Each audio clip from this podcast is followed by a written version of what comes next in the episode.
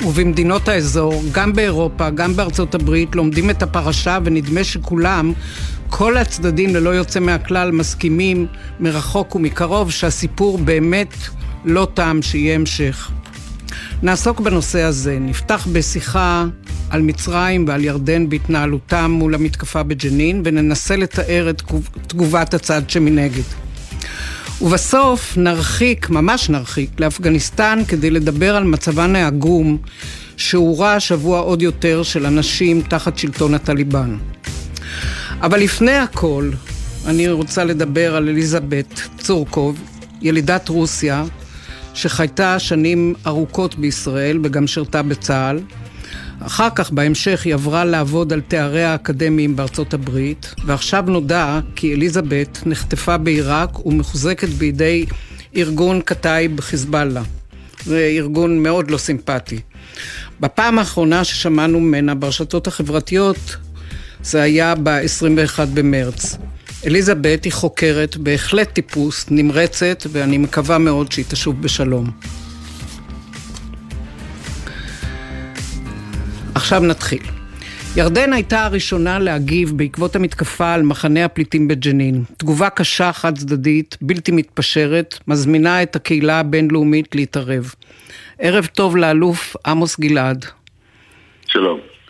אני רגע ניתן את התארים שלך, ראש המכון למדיניות ואסטרטגיה באוניברסיטת אה, רייכמן. מי כמוך מומחה, עוקב, הייתי אומרת אפילו מעורב בדרגה כלשהי בנושאים הרגישים של ירדן ומצרים מול ישראל. אני מבקשת ממך שתנסה להבהיר את העמדה הירדנית בזמן וגם אחרי המתקפה בג'נין. אה, לתגובה הירדנית יש תמיד שני מימדים. המימד שמרגיז זה המידע הגלוי. הירדנים קשורים בטבורם לפלסטינים והם חשים צורך מטעמים של שרידות של הממלכה להביע הזדהות כדי להרחיק מה, מעצמם ביטויים של מרירות ואי שביעות רצון ואולי יותר מזה בממלכה השמית. זה לא חדש. מה שחשוב הוא, אה, לא שזה לא חשוב, אבל לא זה החשוב, החשוב הוא מערכת היחסים הביטחונית המופלאה שקיימת בין אה, מערכת הביטחון הישראלית, אם זה צה"ל, ארגוני המודיעין, ובקיצור, ובין המערכת הביטחונית הירדנית, שהם בעצם מאפשרים ביטחון לישראל. היחסים האלה גלומים במילה דמים, מילה עתיקה, שזה אומר הרבה מאוד דם נחסך כתוצאה מהברית עם הממלכה ההאשמית, הברית הביטחונית, למרות שהיא לא חתומה כברית, אלא היא מעוגנת בהסכם השלום. וכמובן ש... משאבים אדירים נחשפים, נחסכים כתוצאה מהברית אבל אני רוצה... זה מה שחשוב. אני רוצה להקפיץ אותך, רגע, רגע, ב... אני רוצה להקפיץ אותך לתגובה הרשמית שיצאה ממשרד החוץ הירדני, כשדובר המשרד, סינן מג'לי, מתח ביקורת חריפה על ישראל. פרט מעניין נוסף, שר החוץ, הבוס של הדובר, היה בכלל בביקור אצל הנשיא בשאר אסד בסוריה, כשנפתחה המתקפה. זה נשמע כמו פרט שולי, אבל משרד החוץ, בהנהגת השר איימן ספדי, כמו שאתה יודע, פעיל מאוד נגד ישראל. אה, לא הייתי אומר פעיל נגד ישראל, הוא מבטא את, הקווי, את המדיניות המסורתית של משרד החוץ הירדני, שהיא מנותקת לחלוטין משיתוף הפעולה הביטחוני. את אומרת, איימן ספדי, שר החוץ היה בסוריה, אבל חיל האוויר הירדני תקף רשמית מעון של סוחר סמים גדול בדרום כן. סוריה, בתחום הריבוני של סוריה. אין, תמיד צריך לדעת לנתק בין הדברים ולתעדף מה חשוב ומה לא חשוב. בעיניי תמיד מה שחשוב זה הביטחון. אני בטוח שהמבצע המעולה של צה"ל בג'נין, במחנה פליטים ג'נין, זה לא, לא בעיר ג'נין, עורר בהם התפעלות מקצועית. אין לי ספק בכך. זה באמת מבצע עם הרבה מאוד, זה מבצע מאוד מורכב, מאוד מיוחד ומאוד מוצלח. מי כמו בירדן יודעים שלהילחם בטרור זה עומד מעל כל דבר. ולכן אני לא, אני לא אוהב את ההתבטאויות של משרד החוץ הירדני מאז ומעולם. אני אפילו סולד מהם, אני חושב שהם מגזימים. אבל זה לא משפיע על היחסים הביטחוניים, שזה זאת, בעיניי העיקר. אבל בכל זאת, פרט לשיתוף הפעולה הביטחוני, שזה הרבה, אין קשר ואין נורמליזציה עם ירדן. שנים ארוכות התייחסנו לירדן כמו לאחותנו הקטנה, אה, והם נכון, הגיבו... נכון, אבל יש לזה הרבה סיבות. מצד שני, יש לנו שיתוף פעולה אנרגטי. אני באמת מתייחס בראש ובראשונה למערכת היחסים הביטחוניים שהיא מאפשרת לישראל רמה גבוהה של ביטחון לצד כמובן, או על בסיס העוצמה של צה"ל וגורמי המודיעין שלנו. בסופו של דבר הייתה תקופה שמשהו התרופף בגבול הירדני והתחילו הברחות של נשק וזה הציף את, ה, את יהודה ושומרון לצד נשק שנגנב מצה"ל. היום אני חש שיש שיפור. בסופו של דבר אצלי המדד, המדד שאני ממליץ עליו הוא הביטחון. הדברים האחרים צריך להתמודד בזירה המדינית אבל בל נשכח מה אנחנו גם עושים ביהודה ושומרון מנקודת המבט הירדנית. שעומד שר הביטחון השני עם גבו אל מפה, שבה לא מופיעה ירדן, כאילו הוא משמיד את ירדן. כשאתה קורא את, את הדברים שהוא פרסם, שאנחנו רוצים להטיל על יהודה ושומרון, אם זה תלוי בו, משטר של כיבוש ישיר, תוך דחיקה אפשרית של פלסטינים שלא יסכימו לכך למקום אחר, קרי ירדן, זה מעורר אצלם סיוטים. לנו גם כן יש הרבה מה לעשות כדי לשפר את היחסים. אין לנו בהחלט. חלופה ליחסים המיוחדים עם ירדן.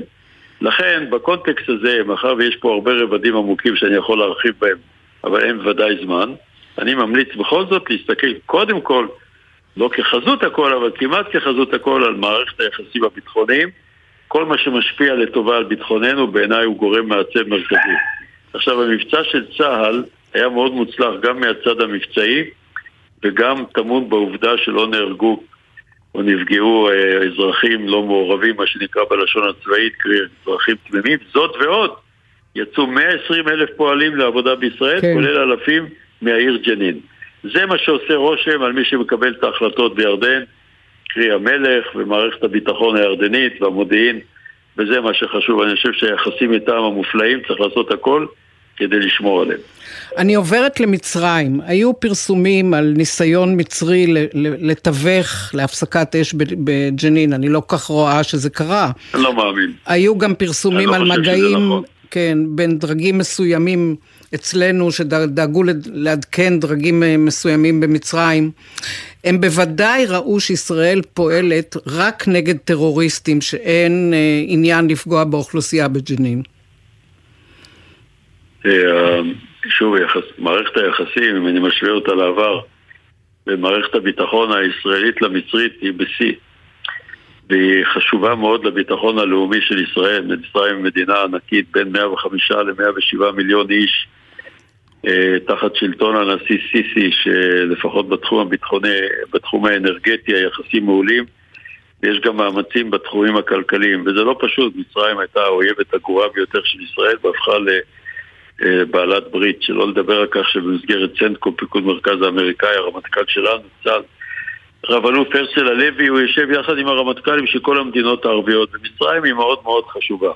עכשיו, משרד החוץ המצרי תמיד רגיש לנושא הפלסטיני, כי יש לזה השלכות רחבות, ששוב קצרה היריעה מלפרט אותן, ולכן התגובות הזוהמות יותר או פחות, הן לא בהכרח משפיעות, לא משפיעות על מערכת היחסים הביטחונית המצוינת. אותו דבר היה בהריגת שלושת חיילינו, חיילת ושני חיילים בדרום.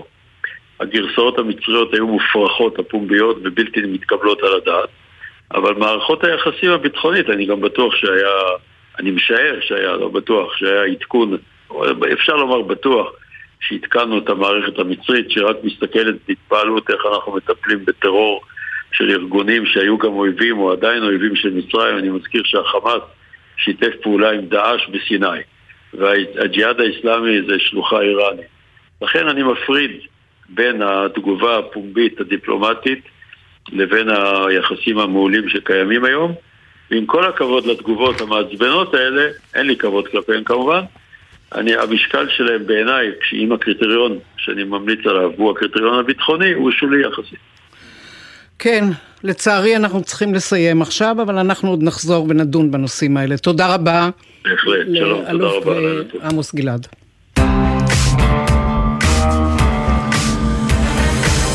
עכשיו ננסה להסתכל מגבוה או מרחוק עד כמה שאפשר בתוצאות הפעילות במחנה הפליטים בג'נין. ערב טוב לדוקטור דן שפטן, ראש התוכנית הבינלאומית לביטחון לאומי באוניברסיטת חיפה. טוב. מה הדבר הראשון שתופס אותך אחרי הפעילות בג'נין? מה צד את עיניך, ותנסה עד כמה שאפשר להיות מתבונן מהצד? אני מסתכל על הפרספקטיבה ההיסטורית ואני אומר שאותו סוג של אה, גבורה זולה ומזויפת שמגלים עכשיו הטרוריסטים בג'נין זה מה שהביא הפל... על הפלסטינים את הנכבה ב-48 זה מה שמביא עליהם חורבן במשך מאה שנים כי מאה שנים בראש סדר העדיפויות שלהם עומד הצורך להרוג יהודים וזה לפני הקמת מדינת ישראל ואחריה, לפני 67' ואחריה, לפני אוסלו ואחריה, כשמצבם הכלכלי טוב וכשמצבם הכלכלי רע, שיש שלום או שיש מלחמה, שיש משא ומתן או שיש עימות. יש רק דבר אחד קבוע, הגיבור היחיד, דפות, דמות המופת היחידה של החברה הפלסטינית זה מישהו שהורג יהודים. אני אומר לך את זה כך, מי שלפני כמה ימים דרס אנשים בתחנת אוטובוס, על שמו יקראו בית ספר, וכך יחנכו את הדור הבא. ולכן אני מאוד חושש שהתרבות הפוליטית הפלסטינית, שכבר מאה שנים לא השתנתה, אינני רואה אותה משתנה גם בעתיד הקרוב. עכשיו, שלא תהיה הבנה, עמים משנים תרבות פוליטית. בטורקיה השתנתה תרבות פוליטית פעמיים במאה שנים. פעם בימי אטאטורק לכיוון החיובי, אחר כך בימי ארדואן לכיוון השלילי. הציונות היא מהפכה תרבותית, שהיהודים אימצו אורח חיים לגמרי אחר. זה יכול לקרות גם אצל הפלסטינים, אבל יש אפס עדות שזה קורה, וכל זמן שהם צמודים לאותה תרבות פוליטית שהביאה עליהם חורבן במאה השנים האחרונות, מאז שקיים העם הפלסטיני, זה כנראה מה שיהיה גם בשנים הקרובות, כאשר גדל עוד דור שלומד שבשביל להרוג יהודים לא משנה מה עתיד הילדים שלהם ולא משנה אם הם יוכלו לחיות חיים יותר טובים, העיקר שהם יצליחו להכאיב לנו. זה עומד בראש סדר העדיפויות שלהם. תגיד, אתה מסתכל על התגובה של אבו מאזן ומנגד על התגובה של חמאס. אלה נראים כמו שני עולמות מקוטבים, וביניהם ישראל במדינות באירופה, וכמובן הממשל בוושינגטון. אף אחד מהצדדים לא מאמין שזה סופה של הפרשה, וגורמי המודיעין מעריכים שיגיע היום במוקדם או במאוחר ויהיה המשך בג'נין, בשכם או בכל מקום אחר. לא במאוחר, במוקדם, ובמובן הזה אין הבדל בין עזה לבין אבו מאזן. לאבו מאזן יש הבנה, ולזכותו צריך לומר שהוא אמר את זה גם לפני האינתיפאדה השנייה, שהעימות המזוין מזיק לפלסטינים, אבל הוא לא מסוגל להתמודד עם החברה שלו. אני רוצה להדגיש ו- ולחזור ולהדגיש, אבו מאזן לא מעורב בפיגועי טרור, נכון, אבו מאזן לא, אבו מאזן לא נכון. לא איש של טרור. נכון, אבל זה לא משנה משום שהעם שלו מאמין, והוא עצמו מאמין שהגיבור היחיד של העם שלו זה הטרוריסט. והוא מוכן שיהיה לו מצוקה כלכלית ובלבד שמשפחות הטרוריסטים יוכלו לחיות ברווחה כלכלית. הוא לא יכול להתמודד עם העובדה שהעם שלו, החברה שלו, יש לה, היא מכורה לטרור, ולכן למרות שהוא מבין שזה מזיק, ולמרות שהוא היה רוצה שהדבר הזה ייפסק, הוא לא יכול לנהוג אחרת. וברגע שבאים ואומרים לו, יש בג'נין מישהו שנלחם, אז הוא מפחד אפילו להיכנס לשם ולשכם. דרך אגב, יש לזה משמעויות, אני דיברתי עד עכשיו על המשמעויות בעבר, בואו נדבר על המשמעויות בעתיד. לא ניתן להעלות על הדעת שום ישות פלסטינית, שום מדינה בעתיד הנראה לעין, שאפשר לתת. עצמאות, משום שברגע שיהיה לה עצמאות, היא תמשיך בטרור, משום שהממשלה שלה תפחד להתמודד אנחנו, עם אנחנו החברה מדבר, שלה. רגע, אנחנו מדברים על מקום אחד, על ג'נין, או לא, אפילו, רגע, לא. רגע. אפילו על מחנה הפליטים בג'נין, והיא מוגדרת אצלנו כבירת הטרור הפלסטיני. רמאללה, לעומת זאת, הבירה התוססת, מנסה לפתח חיים עצמאיים. זה לא משנה, זה לא משנה, משום שמרמאללה אי אפשר להטיל את המרות של רמאללה על ג'נין או על שכם. ואם מחר זה יקרה בחברון, אז לא יצליחו להטיל את המרות שלהם על חברון. כי מרגע שמישהו בא ונושא את הדגל של הטרור, אף מנהיג פלסטיני לא יכול לנהוג אחרת. אחרת. תראי, האם ערפאת לא ידע שהיה טעות להזדהות עם סדאם חוסיין בעימות באותם ימים מול ארצות הברית? הוא ידע. למה הוא תומך בסדאם חוסיין? כי אם אתה לא תומך בסדאם חוסיין, אתה לא מייצג את העם הפלסטיני. הבעיה היא עמוקה, היא בתוך החברה. אם אנחנו חושבים שיבוא איזה אבו אחר חוץ מאבו מאזן, והוא פתאום יהיה שוחר שלום יותר מאבו מאזן, אני בטוח שלדבר הזה אין שום סיכוי, משום שהשורשים של הבעיה הבעיה היא עמוק בתרבות הפוליטית של החברה. מרגע שבחברה אי אפשר לומר, אתה טרוריסט, אתה מסכן את העתיד שלנו. מרגע שצריך לומר, אם אתה טרוריסט, נקרא על שמך כיכרות ובתי ספר ונחנך את יד, ילדינו לאור דמותך הזוהרת, יש א', מוטיבציה לטרור מאוד חזקה, וב', השלטון, לא משנה מי יושב בשלטון, לא יכול להתמודד עם הטרוריסטים. הוא מפחד מהם, משום שהם מייצגים את החברה. הבעיה היא עמוקה. דרך אגב, זה זולג לתוך ערביי ישראל. רמת האלימות הגבוהה בקרב הערבים אזרחי ישראל, אה, גילויים של הזדהות עם הטרור הפלסטיני, כמו בשומר חומות, כמו אתמול בחיפה, הם ניצנים ראשונים של אותה מחלה עמוקה של התרבות הפוליטית הפלסטינית. אתה יודע, אתה מצייר תמונה מאוד מאוד קשה. אבל אנחנו, צריך לזכור עוד דבר, אנחנו, קשה למי? רגע, קשה לישראלים. אנחנו, לא. רגע, אנחנו חיים זה אלה לצד אלה, הרי סמיכות המגורים היא מאוד מאוד קרובה. איך כן. יוצאים מהסיפור הזה? לא יוצאים. יש הבדל בין פתרון, שזה הזיה, לבין בקרת נזקים. אנחנו חיים לצד חברה כזאת, ויש לנו חיים טובים, וחיינו משתפרים במשך מאה שנים, כל עשור הוא יותר טוב מהעשור שלפניו, ואנחנו מצליחים לחיות חיים קונסטרוקטיביים. בוא נגיד ככה, בארצות הברית, במערב ארצות הברית יש רעידות אדמה, באזורים אחרים, באוקלהומה יש טורנדו, ולנו יש חברה כזאת של שכנים שהם חסרי אחריות, שיודעים שהם יקבלו מיליארדים של דולרים מהאמריקאים ומהאירופים, שיש להם איזה רגשי אשמה מעוותים שאני לא מבין מה הבסיס של הדבר הזה, וזה נתון של קבע, חם בקיץ, קר בחורף, ובינתיים, עכשיו, אם תשתנה התרבות הפוליטית הערבית, אם הם פתאום יהפכו להיות נורבגים, אני בטוח שזה יהיה דבר תגיד, אחר, אני... ואז אני כן, בתהליך אוסלו.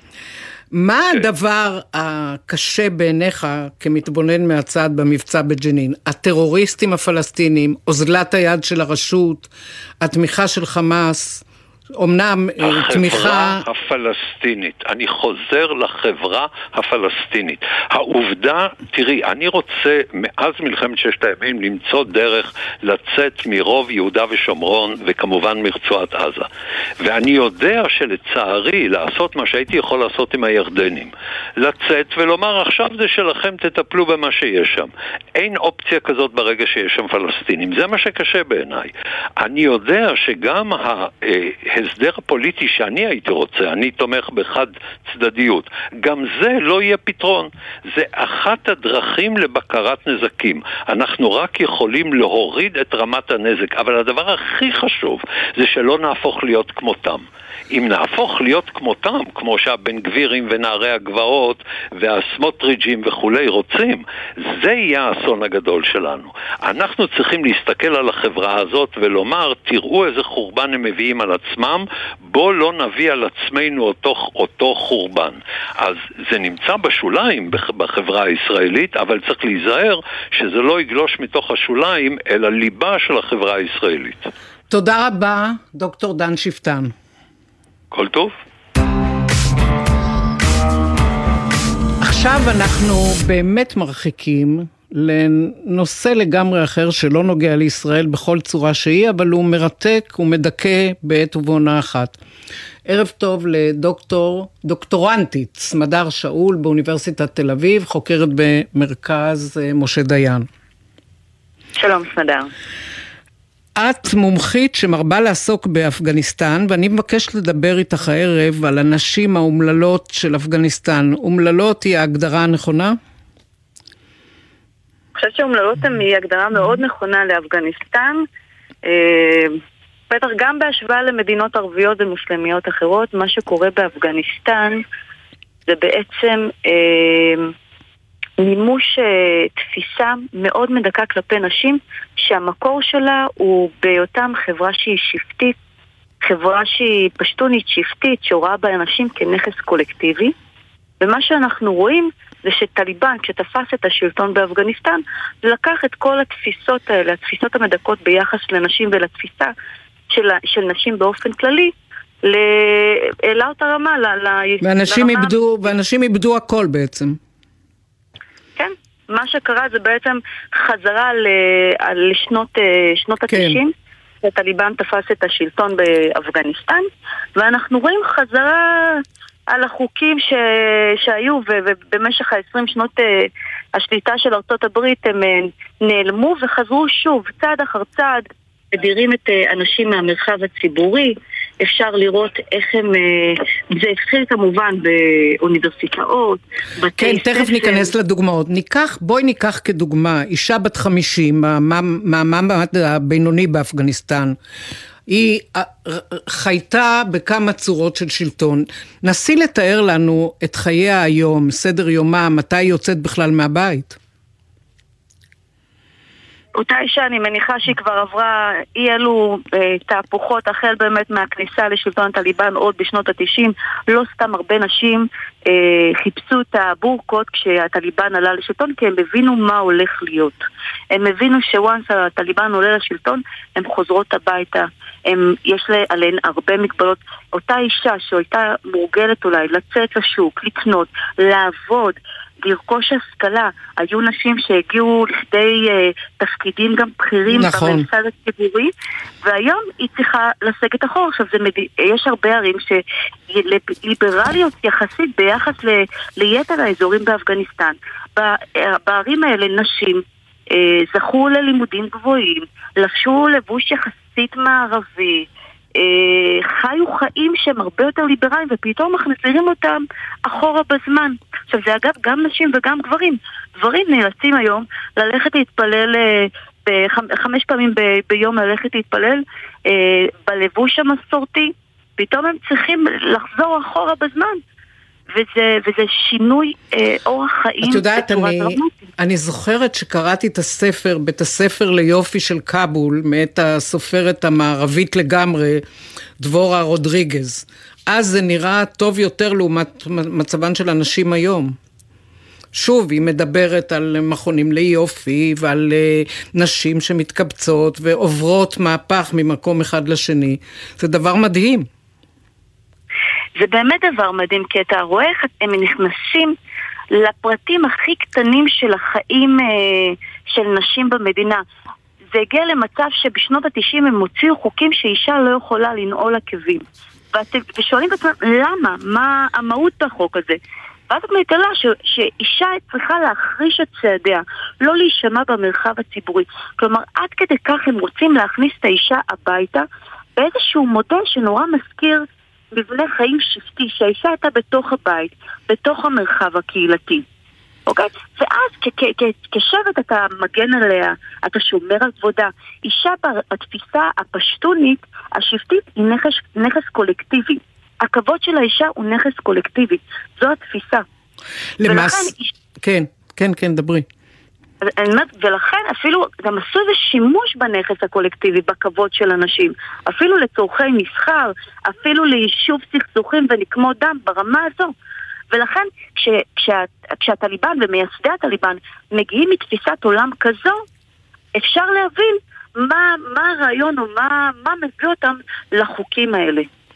תגידי, מה יש לטליבן נגד מכוני היופי והמספרות? הלא יכלו להרחיק מעצמן את הביקורת אילו נתנו למכוני היופי להמשיך לפעול, ויכלו לטעון שאישה צריכה להתייפות עבור בעלה ובני משפחתה, ובכל זאת הם סוגרים כדי להשפיל את הנשים עוד יותר. אני לא בטוחה שזה מקום של השפלה כמו מקום של... אה, אישה לא צריכה להיות אה, בולטת במרחב.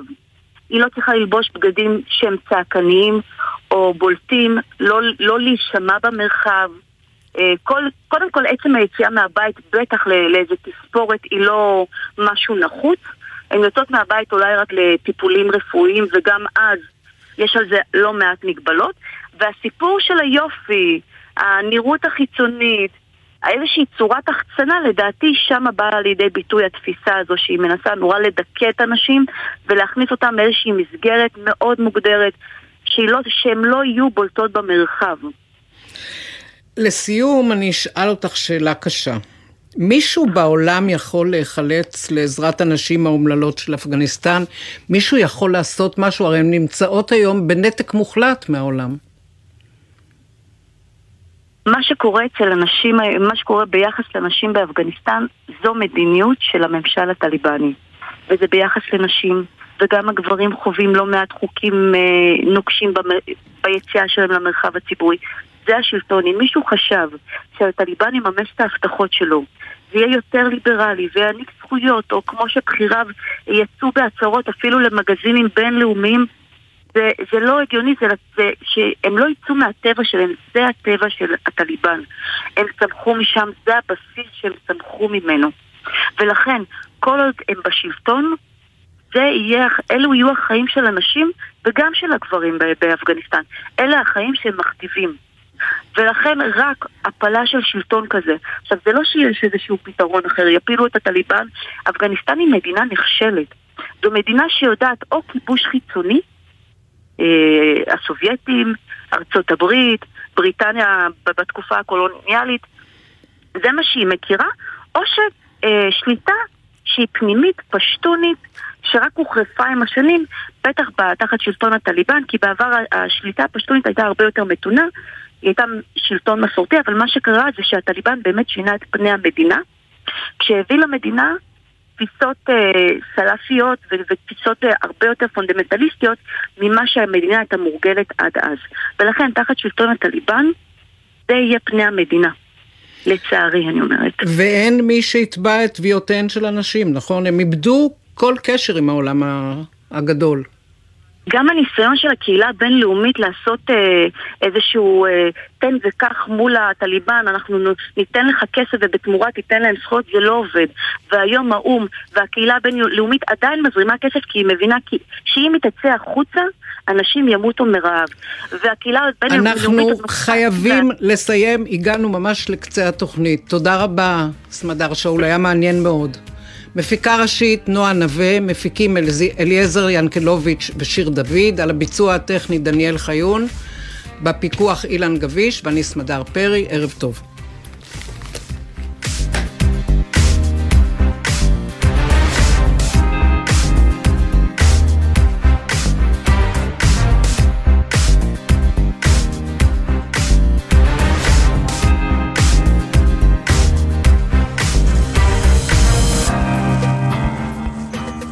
בחסות אוטודיפו, המציעה מצברי ורטה לרכב, כולל התקנה חינם, עד תשע בערב. כי אם יש משהו יותר מעצבן מלהיתקע בפקק, זה להיתקע בחנייה. אוטודיפו. בחסות אייס, המציעה לכם מאוורר עמוד שבמבצע ב-79 שקלים, רגע לפני שהחולצה תדבק לכם לגב. קיץ בייס. בחסות התערוכה הבינלאומית של סלבדור דלי, ביתן 2, אקספו תל אביב. מה נשמע, נשמע, סוף השבוע.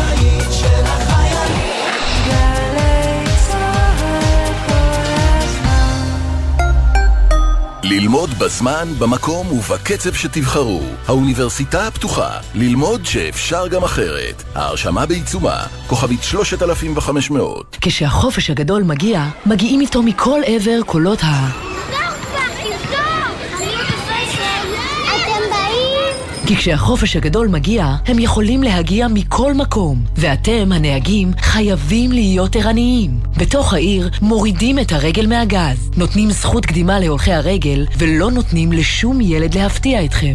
לפעילויות על בטיחות בדרכים לילדים ולכללי בטיחות נוספים לימי הקיץ, בקרו באתר הרלב"ד. בכל חמישי בחצות. שלום לך, שחר אמנו. לילה טוב, בן. מה המצב? זה הזמן. במזרחית. בן פראג' ושחר אמנו מארחים את אומני הזמר המזרחי המובילים. לילה טוב לאורח שלנו דוד זיגמן, ישי לוי, יוסי גיספן, שגיב כהן, חיים מוליאל, סמי לזבי. עם מוזיקה שמזכירה נשכחות והשיחות אל תוך הלילה. מי מגילה את זוהר? עכשיו הזמן במזרחית, חמישי בחצות, גלי צה"ל. אתם מאזינים לגלי צה"ל. פג'ר